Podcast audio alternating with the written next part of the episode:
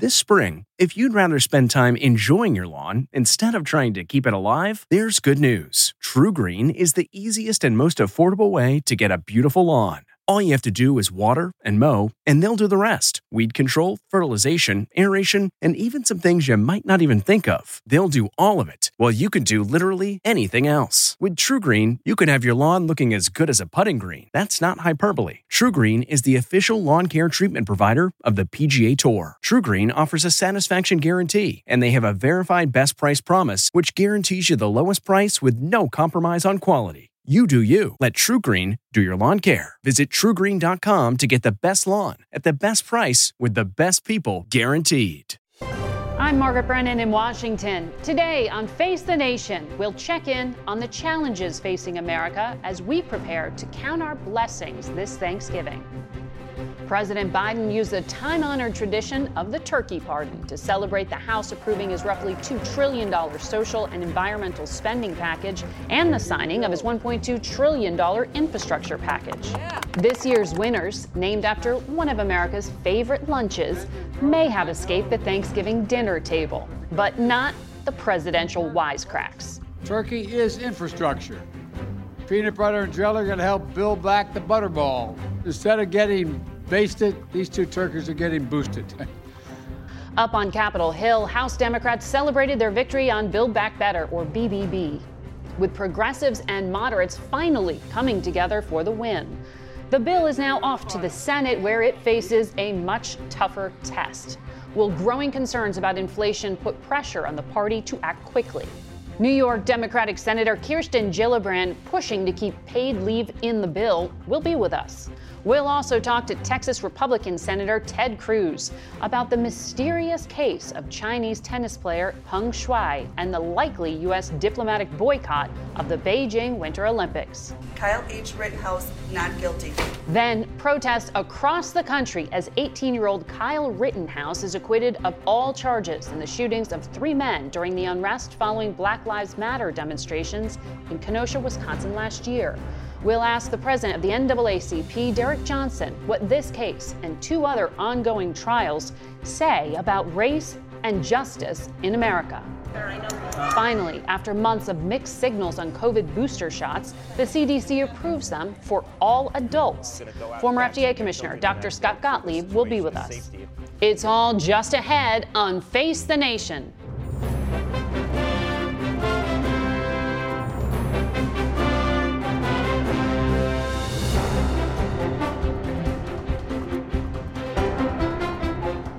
Good morning and welcome to Face the Nation. We have a lot to get to today, and we begin with a brand new CBS News poll.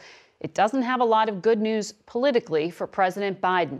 His approval rating is at 44%, his lowest in our polling since he took office. And it's the economy that is taking a toll on the president's standing as prices for food, gas, and other items continue to rise. 67% of Americans now disapprove of the president's handling of inflation. Joining us now to discuss it is CBS News Director of Surveys and Elections, Anthony Salvanto. Anthony, uh, the economy is in recovery, but many Americans apparently don't feel that way. Uh, good morning, Margaret. That's right, because to many Americans, when they rate the economy, it's what's right in front of them, the prices they're paying, in this case, at that gas pump or that cash register. Let me tell you a story about views on the economy over the course of this year. Back in the winter, views were low, but then as people thought the pandemic was easing and optimism was on the upswing as we headed into the summer, views of the economy started to rise. Then, as we headed into the fall and our polling, well, people started feeling the effects of inflation and views of the economy started to dip again back down to the lower level where they are today. Now, how does this relate to President Biden? Well, when you look at how people evaluate him in handling a range of issues, on handling the economy specifically, on handling inflation specifically, he's underwater at 39% on the economy, at 33% good on handling inflation. And then the kicker here, Margaret, is that when you ask people how they're evaluating Joe Biden, which criteria, they say top answers the economy, and inflation. Anthony, just how significantly is inflation impacting Americans' lives? So, first of all, people say that they notice the things they usually buy are costing more. They notice that some things are hard to get on store shelves. And then you say, well, what impact does that have on people? And for a majority, they tell us that that's either a difficulty or even a hardship. That's particularly the case for people in middle and low incomes. So, what do they say they're doing about it? Well, a lot of folks say that they're cutting back, cutting back on spending, maybe holding off buying one of those big ticket items, maybe even curtailing their holiday spending a little bit. And the other thing here, Margaret, is people know why there is inflation. They tell us they know that there are supply chain issues, that there's pent up demand after the pandemic. So those are market forces. But as we often see in the polling and opinion, even if it's market forces, people sometimes want some relief from those forces. And that's where they turn to political leaders and say they want them to do something about it. Margaret. Right. You didn't cause it, but I want you to fix it. Anthony, Democrats know they have a problem with these economic headwinds, but the argument is that the trillions of dollars in spending packages will offset that. Uh, how do Democrats feel about the strategy? How do they feel about the president himself? So let me start here. Democrats, like most Americans, say they're feeling the effects of inflation, things costing more than they did, things often not in stock. Now, Democrats don't say that to the same extent Republicans do, because frankly, there's always a little bit of partisanship that creeps into some of these responses. But you, when you look at the way Democrats then rate the president on handling inflation specifically, yes, a majority approve, but he's at 38% disapprove, which for, for the president's base is not exactly a great number in context. And then when you look at his approval rating among Democrats, well, it's 80%. That's good. But in this modern political era where the base is so important to a politician, well, 20% disapproval, that's among the lowest that you'll see. So that's place where they think they probably want to shore up the base. The infighting, maybe in Congress, hasn't helped. Certainly, Democrats feeling the effects of inflation. And those are the numbers I think to watch going forward, Margaret. Anthony Salvanto, thank you. And joining us now is Senator Kirsten Gillibrand. Good morning to you, Senator. Thank you for being here. Good morning. So, I want to get to some of the agenda items. Uh, the Treasury Secretary, Janet Yellen, was with us last week, and she said it doesn't look like paid leave is going to make it into the final Build Back Better bill. That's due to Senator Joe Manchin's opposition. How can you change his mind? Well, Joe Manchin has come a long way on paid leave. I've been talking to him now for about three weeks on the topic. And in the beginning of our conversations, he didn't know a lot about paid leave. And he's come forward with a lot of really smart questions about how would you build it? What would it look like? He really wants it to be an earned benefit, something that's self sustaining. And so do I. And he really wants something that will last for generations. So I'm optimistic that Senator Manchin and I can continue to talk about ways to put paid leave in this bill because long term, he wants it to be something that's bipartisan. But I've looked and I've talked to all the Republicans who are interested in paid leave, and none of them have an interest in what he wants to do, which is this earned benefit idea.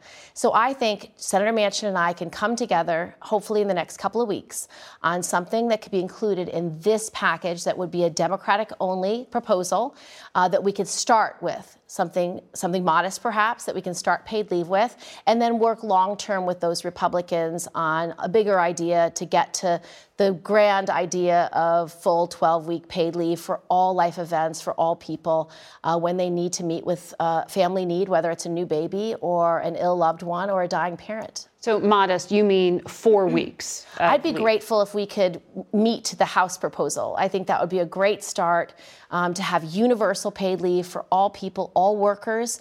Um, and we know paid leave helps people get back to work. We know if it's parental leave, uh, parents, mothers are 40% more likely to get back to work if they have paid leave, which uh, goes to Senator Manchin's concern that he wants to strengthen our social safety nets. He wants to strengthen Social Security.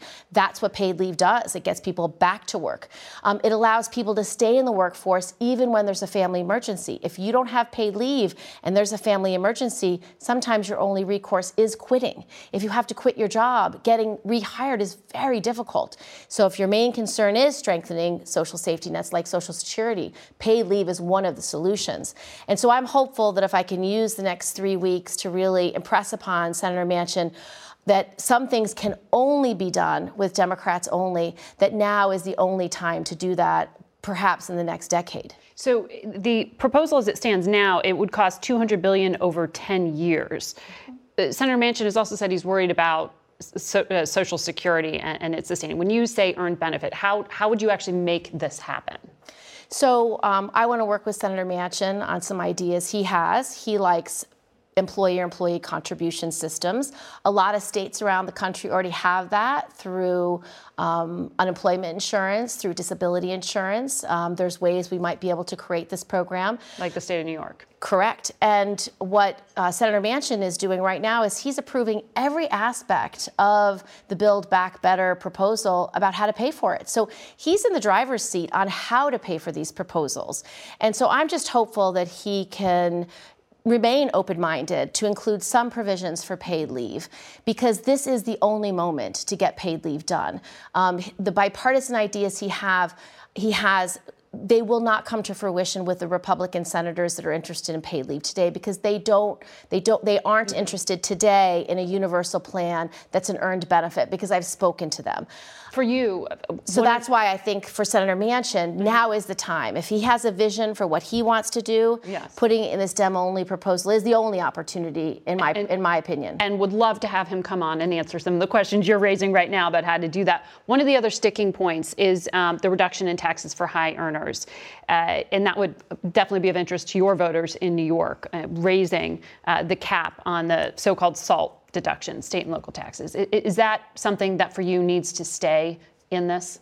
So, uh, for Senator Schumer and I, and uh, the senators from these states that have very high local and state taxes, like New York, New Jersey, California, when President Trump uh, put forward his $1.5 trillion tax cuts, uh, he really did it in a way that disproportionately harmed these large states. He brought the cap down to 10,000. He did, and so that hurt a lot of middle class, uh, middle class uh, families in New York, particularly on places like Westchester and Long Island, where a firefighter and a teacher um, would have been harmed by that deduction being reduced to such a low cap.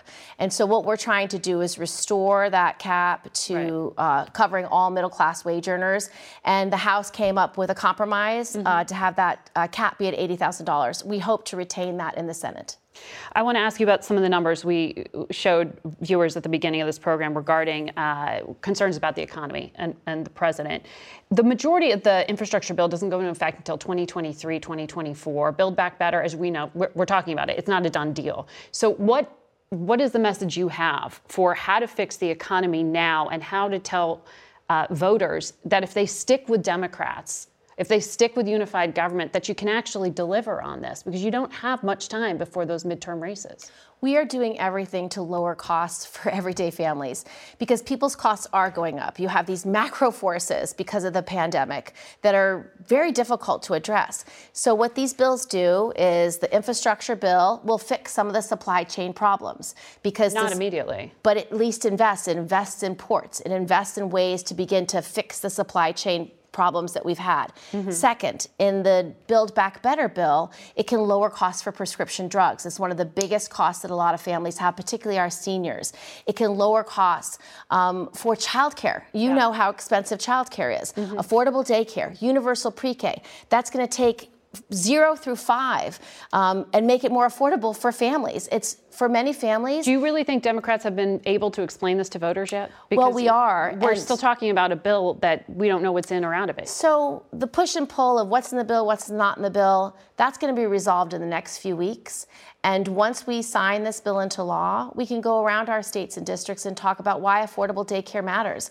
I know that if families have to put 20, 30, 40% of their income mm-hmm. just into childcare. What's that's done for families is sometimes they don't have a second child or don't have a third child. Yeah. Sometimes they have to quit their job because it's more cost effective to stay home. Right. That means that parent can't be a wage earner. It means less money is going into the economy. It means they can't grow in their careers and earn more money. It stifles economic right. growth. It's very bad. So affordable daycare is one of the basic investments in infrastructure that we need so more people are working. I'm That's how we you, lower costs for people in things like housing, in childcare, and in prescription that drugs. That takes time. Before I let you go though, I want to make sure I ask you about military sexual assault. Yes. You've been confident that you could get this passed are you confident this stays in this must pass defense so bill? we have a military justice reform that takes all serious crimes out of the chain of command and gives the decision about whether to prosecute these crimes to trained military prosecutors who are unbiased mm-hmm. um, and will give justice to survivors of sexual assault and other serious crimes. Right now, that's in the Senate bill. The only re- way this does not become law is if four men behind closed doors take it out in conference.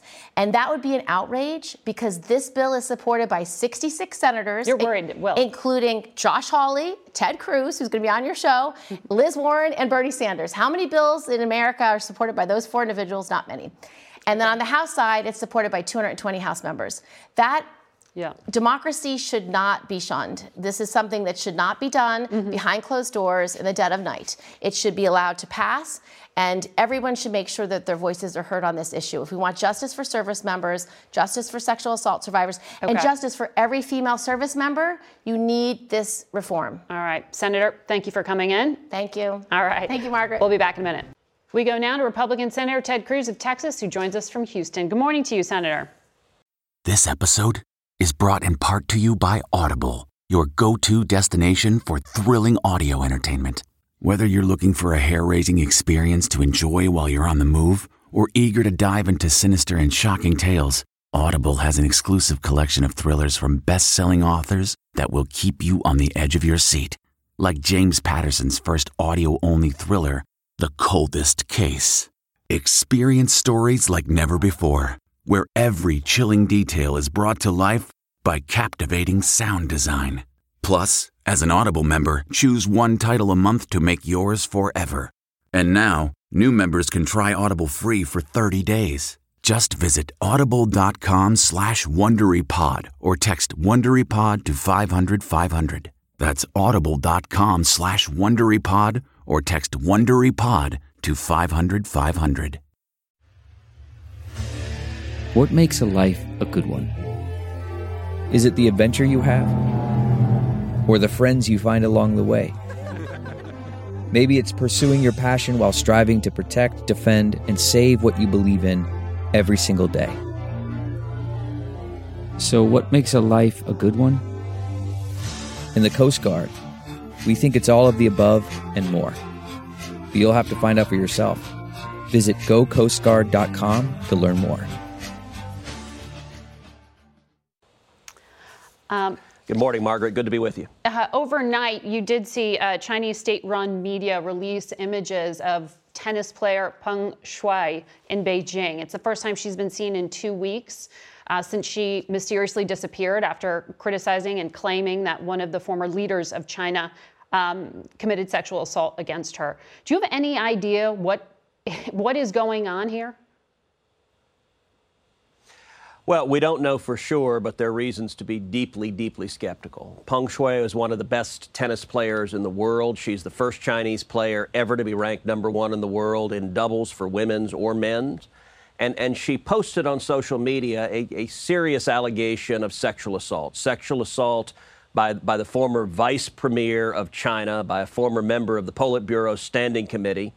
And within 30 minutes, the Chinese Communist government caused that, that accusation of sexual assault to miraculously disappear. Mm-hmm. And since that point, Peng Shuai has not been seen. Now, should the U.S. A- after there was more? criticism, after everyone noticed she disappeared, that they, they put out there was an email that claimed to be from her that, that frankly read like a bad, bad Saturday Night Live, like a hostage email. And these latest images that the Chinese government is putting out, they're trying to pretend everything is okay. But I got to say, the Women's Tennis Association has been extraordinary standing up to China. They have been defending this athlete. Mm-hmm. They've been calling on China to have full and complete transparency. And the Chinese Communist government is flabbergasted because they're not used to seeing sports leagues right. or, or, or, big corporate interests stand up to them. I really right. commend the Women's Tennis Association for putting their players first. Right, and I know you and I have talked about that in the past when sports leagues don't do that. Um, but so, despite yeah. concern right now that China is carrying out actively a genocide against Muslims in that country, um, it's still set to hold the Olympics in three months. President Biden has said he's considering a diplomatic boycott. Um, do you think he should go further? Because other 2024 presidential candidates, and I know you are considered to be likely one of them, are really kind of competing to be as hardline as they possibly can on China. Nikki Haley, Tom Cotton say this should be a full boycott. Do you support one? So, so, listen, I've been leaning in hard saying we ought to move the Olympics out of China. That's what we should have done. The IOC refused to do that.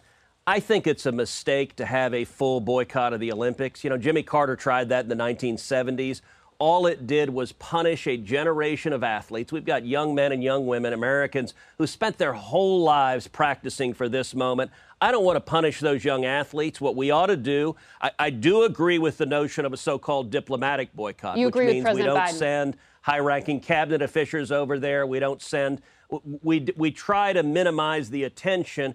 But I also think it's important we do two things at the Olympics in China number one, that we actually show the courage the Women's Tennis Association is showing mm-hmm. to call out the murder, the genocide, the torture, the lies, the complicity in COVID 19 of the Chinese Communist government, to speak the truth. And then number two, I really hope our young men and women that they go over there and kick their commie asses. We need to win in the Olympics. Okay. Um, putting that aside, uh, there are, uh, on a practical level, corporations who spend a ton of money uh, on sponsorships around the Olympics. Coca-Cola, Google, Procter and Gamble, they're all Olympic sponsors. Should they still go ahead with those activities? Look, I, I think it makes sense for corporations to cut off their ads. I'd love to see corporations show a tiny bit of courage. You know, when China engages in horrific slave labor, companies like Nike turned a blind eye. When you look at the NBA, I'm, I'm a diehard hoops fan. The NBA's reaction to China is terrible. Terrible. They're terrified of upsetting the Chinese communist dictators. They value the money so much that, that, that, in fact, you know, you and I both remember when Daryl Morey, who was the general manager of the Rockets, mm-hmm. sent one little innocuous tweet about Hong Kong. And the NBA bent over backwards, groveling to the Chinese communists. Yeah. I was in Hong Kong at the time. In fact, you and I did a show at that time yes. where I dressed in all black in solidarity with the Hong, Hong Kong protesters. Right. I understand why the NBA did it. They're looking at hundreds of millions of dollars, if not billions of dollars. I understand why Nike does it. But you know mm-hmm. what? What is really impressive about the Women's Tennis Association is they've said they will cancel their matches in China. They will give right. up tens of millions or hundreds of millions of dollars if Peng Shuai is not released, if yes. there isn't transparency. That's the kind of courage we need other players to have. Uh, understand, and they're standing alone on that. I want to ask you about you're blocking yeah. a number of President Biden's nominees to national security posts. Um, the White House said it's an unprecedented effort of obstruction. Senator Murphy said talking to you is like dealing with a terrorist. Aren't you playing politics with national security? Well, actually, quite the opposite. I'm trying to get President Biden to stop acquiescing and surrendering to our enemies. In China, I introduced an amendment to say that, that we should not purchase any green vehicles or solar panels made with slave labor in communist China in concentration camps. Mm-hmm. Every Democrat but Joe Manchin voted against it. On Russia, one of the first things Joe Biden did was surrender to Vladimir Putin on Nord Stream 2. He gave Putin a multi billion dollar pipeline, a pipeline that we had stopped. I had authored bipartisan sanctions legislation. Democrats and Republicans overwhelmingly supported my legislation, yep. and we killed that pipeline dead. Joe Biden came in and surrendered. It is, Margaret, I believe, a generational geopolitical mistake. If this pipeline is allowed to go online, it will give billions of dollars to Russia. They will use it well, for military aggression against America and our allies. It will undermine European security, American security, and it enriches Russia. Mm-hmm. And Biden simply surrendered to okay. Putin. That was a mistake. And so I placed the hold on these nominees in order to try to pressure Biden to follow the law, to follow the law.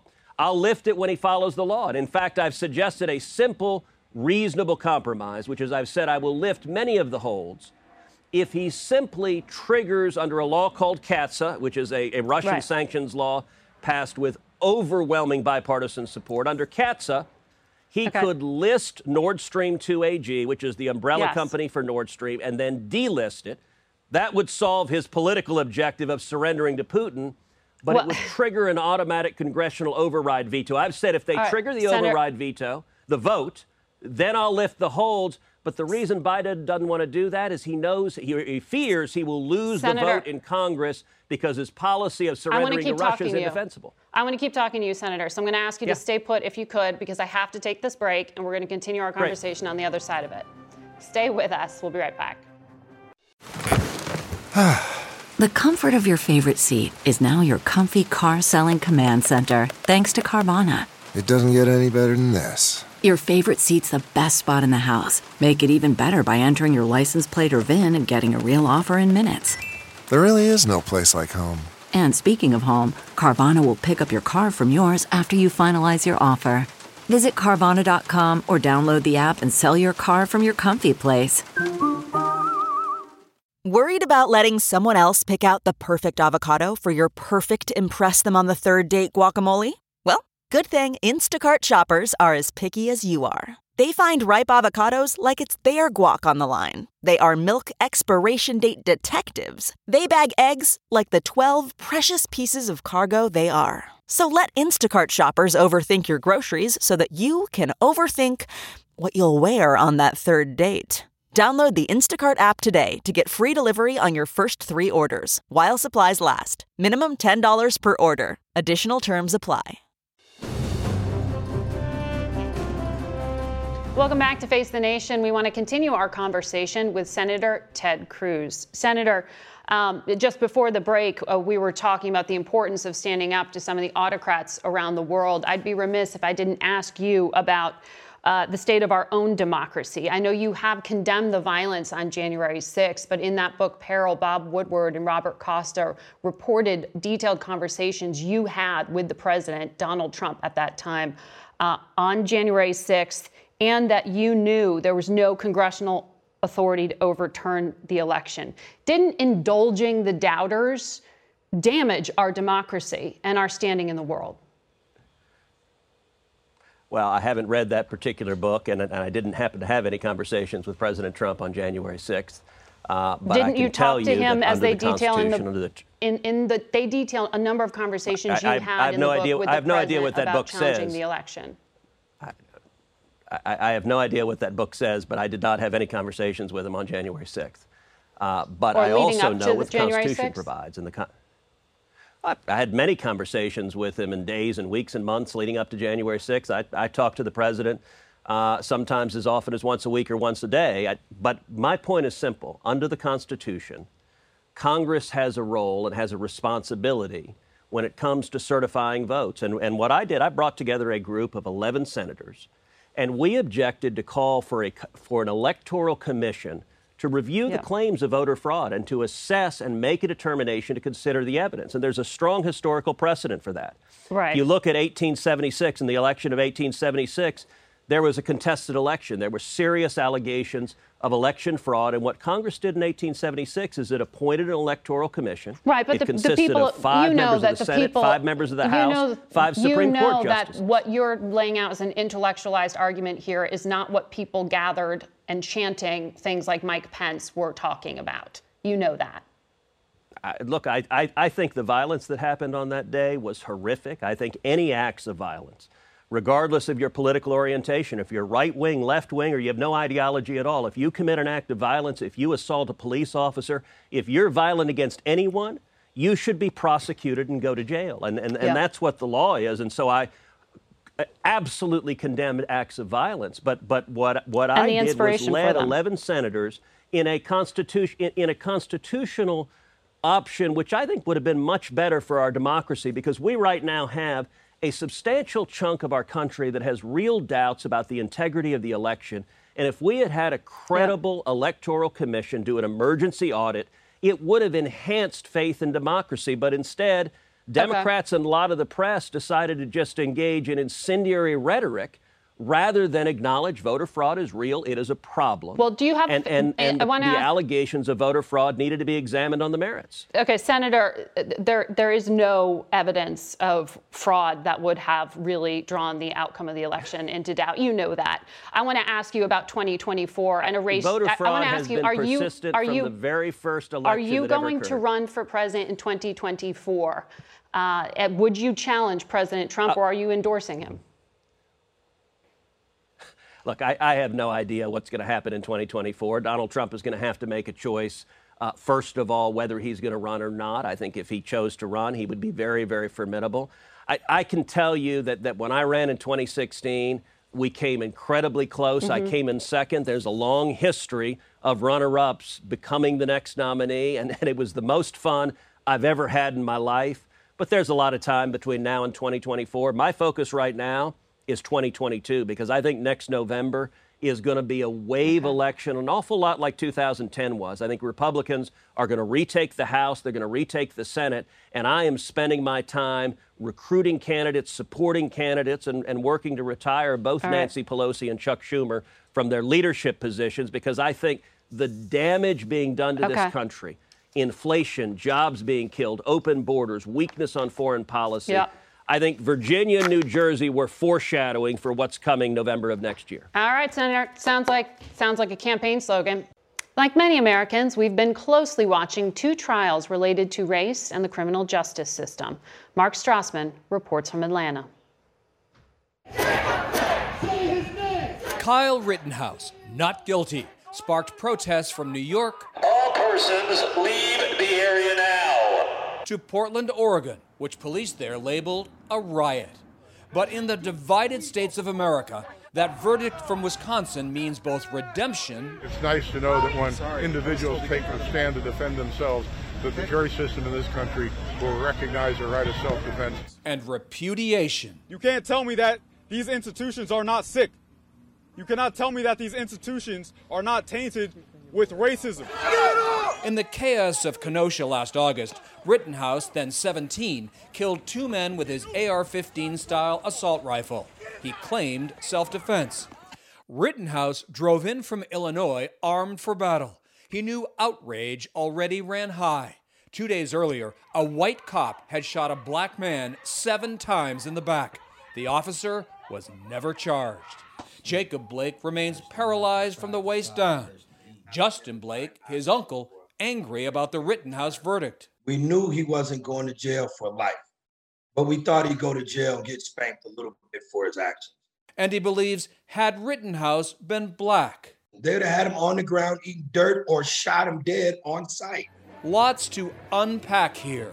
This country's ongoing moment of racial reckoning, vigilantism, and self defense claims from armed people who deputize themselves, and frustration with what many see as America's two systems of justice separate and unequal. This murder trial of three men in Brunswick, Georgia, has all those issues. It was a, this is a life or death situation. And I'm going to have to, to stop him from doing this. So I shot. Ahmaud Arbery was jogging through a neighborhood. Three white men suspected him of burglary. They chased him, cornered him like a rat, one of them said later. In a confrontation he initiated, Travis McMichael killed Arbery with his shotgun. McMichael also claimed self defense, often tough cases for prosecutors. They grilled him on the stand. How was Arbery a threat? Didn't pull out any guns. No, ma'am. Didn't pull out any knife. No, ma'am. He hasn't said one word to you. He has not.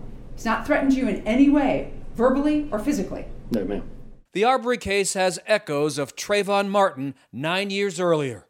Both times, wannabe cops misidentify burglary suspects. Young black men shot dead. Gunman claims self defense. No one's arrested for weeks. A jury later found George Zimmerman, Martin's killer, not guilty of murder. In that Georgia case, closing arguments will begin tomorrow. Only one black juror will hear them. This court has found that there appears to be uh, intentional uh, discrimination in the panel. That verdict, whatever it is, will fuel America's clashing definitions of justice and fairness. I was Mark Strassmann reporting. We go now to the head of the NAACP, Derrick Johnson, who joins us from Jackson, Mississippi. Good morning to you, sir. Good morning. So the jury accepted Kyle Rittenhouse's uh, explanation that he was acting in, in self-defense. President Biden said, you know, this was disappointing in some ways, but the jury system works and we have to abide by it. You say the verdict itself was dangerous. You know, it's hard for African Americans to reconcile what we witnessed in that trial. We have far too many individuals sitting in jail for crimes they didn't commit or overcharged for crimes that were committed. And here you have a 17 year old who illegally purchased a gun, traveled across state lines to protect property that was not his for owners that who did not invite him, and he put himself in harm's way based on the rhetoric that he's seen on social media platforms. So it's hard to reconcile the verdict with the experience that many African Americans have faced over the uh, several decades. So this, this this trial for us is a warning shot that vigilante justice is allowed in this country or in particular communities. Kyle Rittenhouse, as you know, has become this sort of icon for some within the conservative movement. Um, he was used back eh, during the campaign by the by the then Biden campaign team in a campaign video um, that positioned him as a white supremacist. His mother said that was defamatory to him. The bottom line is this is being politicized, um, and I'm wondering what you think the impact of that is. Well, the current political environment has allowed for this type of behavior. The prior administrations opened the door, and many individuals who operate under the banner of white supremacy have run through the door, whether it's Charlottesville or the, the killings in Pittsburgh at the synagogue or in Louisville. And unfortunately, until we have mature uh, politicians willing to stand up, regardless of political affiliations, and address the questions of mob violence, vigilantism, but more importantly, the underlying issue of race in this country, something we have never truly addressed. But uh, there is no evidence of, of him being a white supremacist himself, correct? Well, it's not about the evidence of him being a white supremacist. It is about the, the position that individuals like him find themselves in where they think they have to go and protect property because of right. a peaceful protest, in some cases, of Black Lives Matter uh, organizing. Black Lives Matter is a value proposition. It's not, a orga- it's not an organization in, in, in one sense. It's not about a hashtag. It's a value proposition that the lives of African Americans have been diminished and our lives matter. And when you have scenarios like what took place in Wisconsin that caused people to stand up with this police officer who, who paralyzed uh, another innocent individual, you have to begin to ask, we have to ask ourselves for questions. Do we value the lives of not only African Americans, but everyone? And what, mm-hmm. uh, what he did was take up the mantle because the political climate allowed for him to do that. We had a white supremacist in the White House, and it opened the door to this floodgate of, of vigilante violence. And that's the real question here. I want to ask you about a lawsuit that the NAACP has. Um, you, along with Congressman Benny Thompson, are suing the former president uh, and Rudy Giuliani, his personal attorney, along with some extremist groups, alleging that they violated the Ku Klux Klan Act by conspiring, by conspiring, I should say, with white supremacists to incite the violence at the Capitol on January 6th. Uh, as you watch what's happening in Charlottesville, how do you think that that trial if it has any connection at all, um, will influence your case? You know, understanding the act was created after the Civil War had ended, and you had members of Congress uh, uh, pursuing a course to carry out their sworn duty. And anytime you have a disruption uh, from members of Congress from carrying out their sworn duty, that's a disruption and a violation of the act. And that's what we sued on. Congressman Thompson had to step down as the lead plaintiff. Uh, Barbara Lee is now the lead plaintiff. But when you witness what took place on January 6th, it falls squarely on what the, the framers of the act uh, intended that mm-hmm. members of Congress, Senate or House members, should not be under any threat of intimidation, violence to, that would prevent them from carrying out their duty. I As we add- witness what's taking place. At, go, go ahead. But sorry, before I let you go, I want to quickly ask you about the current president. Um, his approval rating among black voters uh, has dipped 65% approve, 35% disapprove, according to our latest polling. Do you believe President Biden's leading, living up to the promises he made to black voters? Still more work to do. I mean, he's he delivered on many pro- promises, but the key thing for many of my members and people I talk to is voting right protection, and it's the time for the Senate to do their job, uh, uh, uh, adopt voting right protections. The House have done their job. The Senate must do their job. The President must sign the bill. And I also believe that as we progress in this administration, that will be the true tell. We are within a year of the administration. A lot has been accomplished. There's still so much work Yeah. to be done, but the number one issue is voting right protections for African Americans and for our democracy. Okay, we'll watch those issues. Thank you very much, Mr. Johnson, for your time. Don't go away. CarMax is putting peace of mind back in car shopping by putting you in the driver's seat to find a ride that's right for you. Because at CarMax, we believe you shouldn't just settle for a car, you should love your car. That's why every car we sell is CarMax certified quality so you can be sure with upfront pricing that's the same for every customer. So don't settle. Find love at first drive and start shopping now at CarMax.com. CarMax, the way car buying should be. Okay, picture this. It's Friday afternoon when a thought hits you. I can spend another weekend doing the same old whatever, or I can hop into my all new Hyundai Santa Fe and hit the road. With available HTRAC, all wheel drive, and three row seating, my whole family can head deep into the wild. Conquer the weekend in the all new Hyundai Santa Fe. Visit HyundaiUSA.com or call 562-314-4603 for more details. Hyundai, there's joy in every journey. Here in the U.S., the number of COVID 19 cases continues to increase, up 20% in the last two weeks, but the situation is far worse in parts of Europe. CBS News senior foreign correspondent Charlie D'Agata report, reports from Poland. The streets were ablaze as rioting erupted overnight in the Netherlands in a backlash against strict new COVID rules. A night after police fired on a demonstration in scenes the mayor called an orgy of violence. Tens of thousands protested in Austria, too, after the government there not only announced a new lockdown starting tomorrow, but ordered that vaccines would be compulsory by February 1st.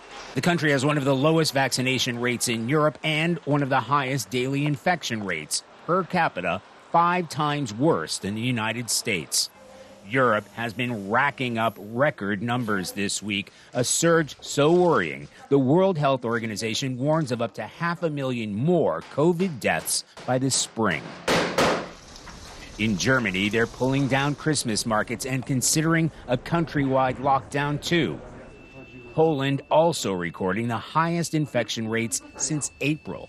In this ward, the only empty bed we found had been occupied by a woman who just died. Europeans thought the darkest days of this nightmare pandemic were behind them, yet the COVID intensive care units are filling up once more. The difference is last time getting a vaccine was not an option. How many patients will survive? How many will die? Generally, uh, about, I don't know, about 20% of are surviving. 20% survive. Yes. None of them have been vaccinated. Yes. None. No. Spokesperson Katarzyna Malinowska said the numbers speak for themselves. 95% who uh, are treated in intensive care are unvaccinated, and 99% who die is unvaccinated.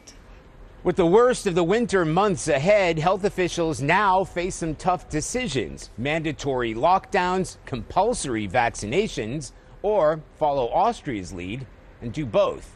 Margaret? Charlie D'Agata, thank you. We go now to former FDA Commissioner Dr. Scott Gottlieb, who is on the board of Pfizer. Good morning to you. Good morning. So, 62 million Americans who are eligible to be vaccinated still aren't. And uh, according to CDC, 85% of the counties in this country are in substantial or high transmission. So, you've already predicted a post Thanksgiving spike. Uh, is it too early in places like Washington, D.C., to lift mask requirements?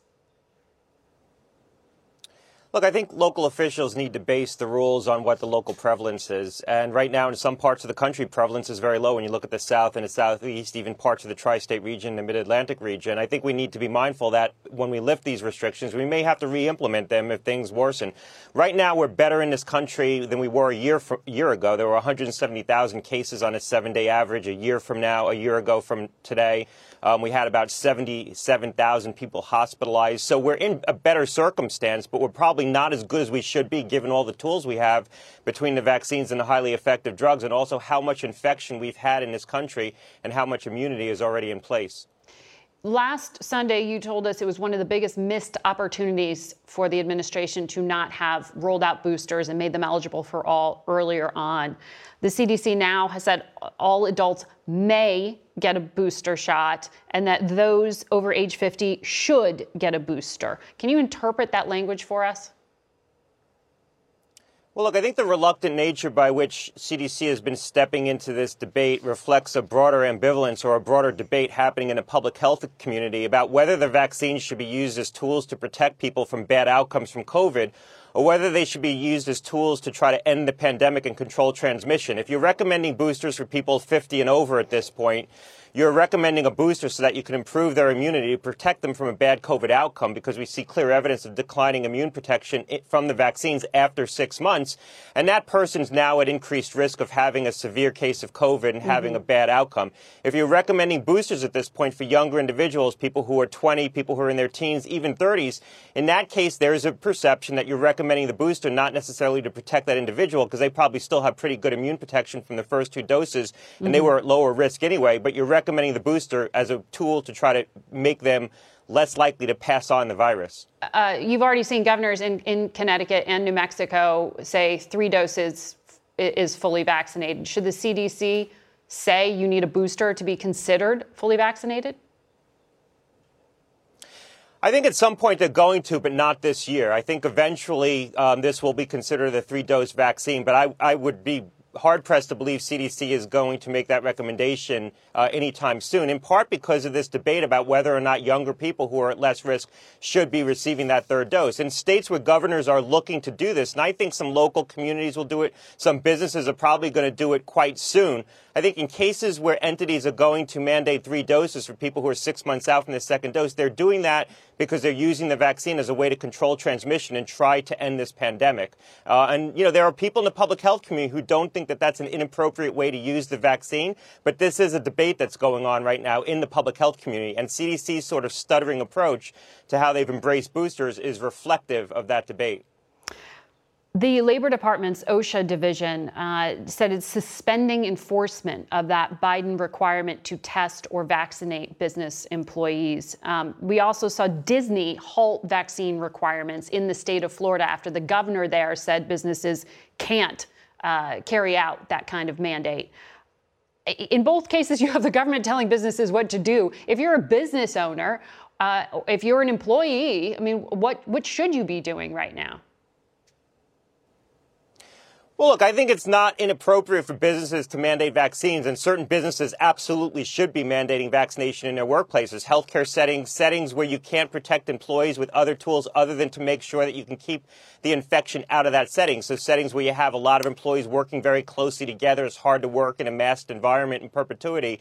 I mean, this is the unfortunate consequence of government officials getting into these private decisions. If we ultimately left these decisions to mandate vaccines up to states, local districts, private businesses, I don't think you'd see this be a political fight at a national level. Now it's become a political fight at a national level, unfortunately. You're going to see some governors trying to position themselves on this issue, like you've seen in Florida. And you're going to see the federal government, the Biden administration, now fighting those states and fighting to implement these OSHA rules. The, the end result is that I think businesses that were going to move forward on mandates have moved forward, and businesses that are reluctant to do it are probably going to wait in place and see what happens with the outcome of this litigation involving OSHA. By the time this lawsuit ends up getting resolved, probably will be through the um, surge that we're seeing right now, this Delta surge, and maybe on the back end of the pandemic here. Mm-hmm. But it, it, for people, it leaves a lot of confusion with them about what they actually can be expected to do and what they can expect of their coworkers when they walk into the office. Um, Dr. Gottlieb, more to talk about with you, as always, but we got to leave it there today. Thank you for your time and have a good Thanksgiving. That's it for us today. We want to wish you and your families a happy and healthy Thanksgiving, and we will see you next Sunday with a big interview with Dr. Anthony Fauci. Until then, for Face the Nation, I'm Margaret Brennan. Today's guests were New York Democratic Senator Kirsten Gillibrand, Texas Republican Senator Ted Cruz, NAACP President and CEO Derrick Johnson, and former FDA Commissioner Dr. Scott Gottlieb. The executive producer of Face the Nation's Mary Hager. The broadcast was directed by Shelley Schwartz. Face the Nation originates from CBS News in Washington.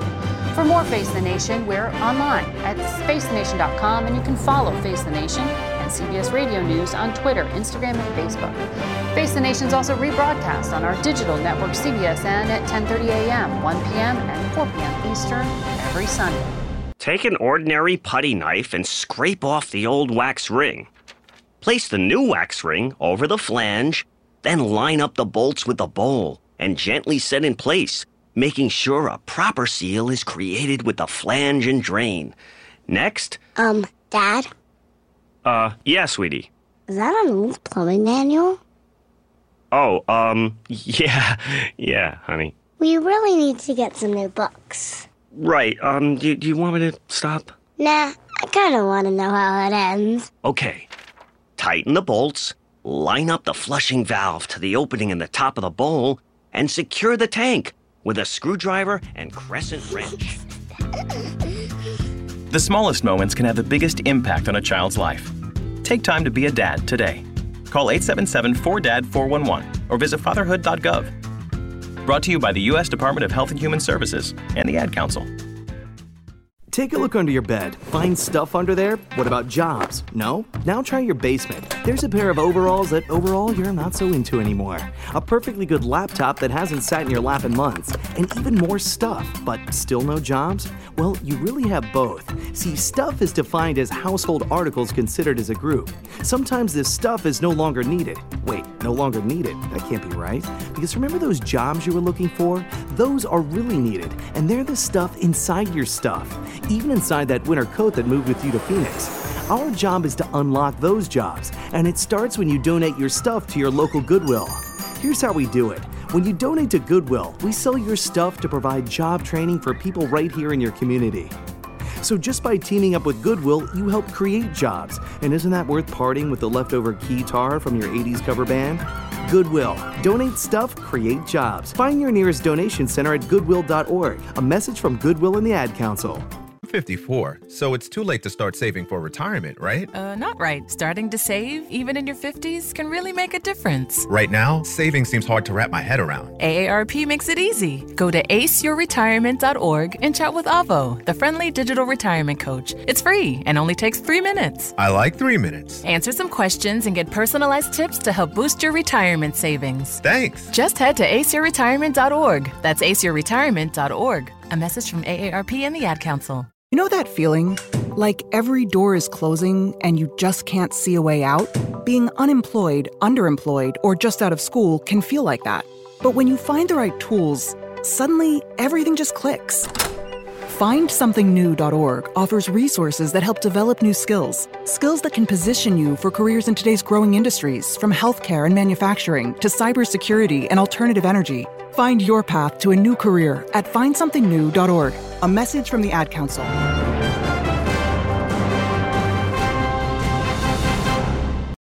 Hi, this is Jill Schlesinger, CBS News business analyst, certified financial planner, and host of the Money Watch podcast. This is the show where your money is not scary. It is a show that's all about you. It's your questions that make it possible for me to provide unconventional and entertaining insights on your money, and maybe more importantly, on your life. Follow Money Watch wherever you get your podcasts. You can listen ad free on the Amazon Music or Wondery app. The Hargan women seemed to have it all. We were blessed. My mom was amazing. But detectives would soon discover Inside the house, there were the bodies of two women. a story of betrayal you would struggle to believe if it wasn't true. I am just praying to God. This is a sick joke. From 48 Hours, this is Blood is Thicker The Hargan Family Killings. Listen to Blood is Thicker The Hargan Family Killings early and ad-free on Wondery Plus. It was the biggest scandal in pop music. The stars of Milli Vanilli, the Grammy-winning multi-platinum R&B phenomenon, were exposed as frauds. But none of this was their idea. So whose idea was it? Enter German music producer Frank Farian. He saw the success of acts like Michael Jackson and Prince, and he wanted in, no matter the cost. So he devised the perfect pop heist two once in a lifetime talents who were charismatic, full of sex appeal, and phenomenal dancers. The only problem? They couldn't sing. But Frank knew just how to fix that. Wondery's new podcast, Blame It on the Fame, dives into one of pop music's greatest controversies and takes a never before heard look at the exploitation of two young black artists. Milli Vanilli set the world on fire, but when the truth came out, Rob and Fab were the only ones who got burned. Looking back now, it's hard not to wonder why did everyone blame them and not the man pulling the strings? Follow Blame It on the Fame, Milli Vanilli, on the Wondery app or wherever you get your podcasts. You can binge all episodes of Blame It on the Fame early and ad free right now by joining Wondery Plus.